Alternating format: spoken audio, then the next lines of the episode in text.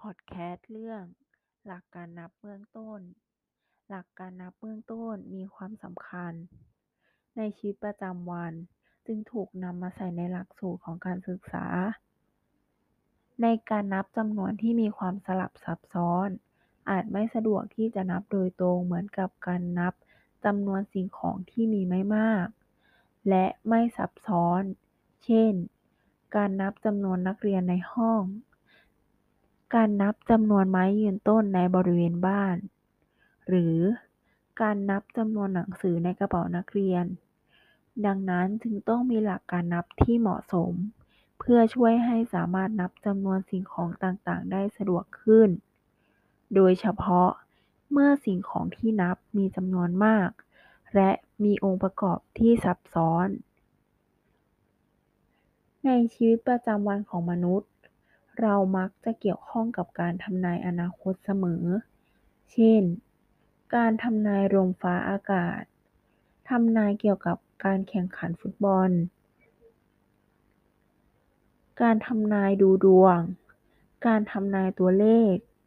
การทำนายโชคชะตาเป็นต้น การศึกษาความน่าจะเป็นนั้นเกิดขึ้นประมาณศตวรรษที่ 17 เมื่อนักพนันชื่อเชอวาลิเยร์เดอเมเร ได้ถามปัญหาเหล่านี้กับปาสคาล และปาสคาลก็ได้ส่งปัญหานี้ไปให้แฟร์มาต์และทั้งสองได้ศึกษาปัญหา และเริ่มสร้างทฤษฎีต่างๆ การศึกษาเรื่องความน่าจะเป็นนี้จะช่วยให้พวกเราสามารถเดาเหตุการณ์ได้อย่างมีหลักมีเกณฑ์ ช่วยในการตัดสินใจได้อย่างถูกต้องมากยิ่งขึ้น กฎเกณฑ์เบื้องต้นเกี่ยวกับการนับ จะมีสองกฎหลัก คือหนึ่งกฎการคูณ และสองกฎการบวก กฎเกณฑ์เบื้องต้นยังมี กฎย่อยๆ ออกไป คือการเรียงสับเปลี่ยนเชิงเส้น และการจัดหมู่สองกฎหลัก จะมีวิธีการใช้ที่แตกต่างกัน เราต้องแยกให้ออกว่า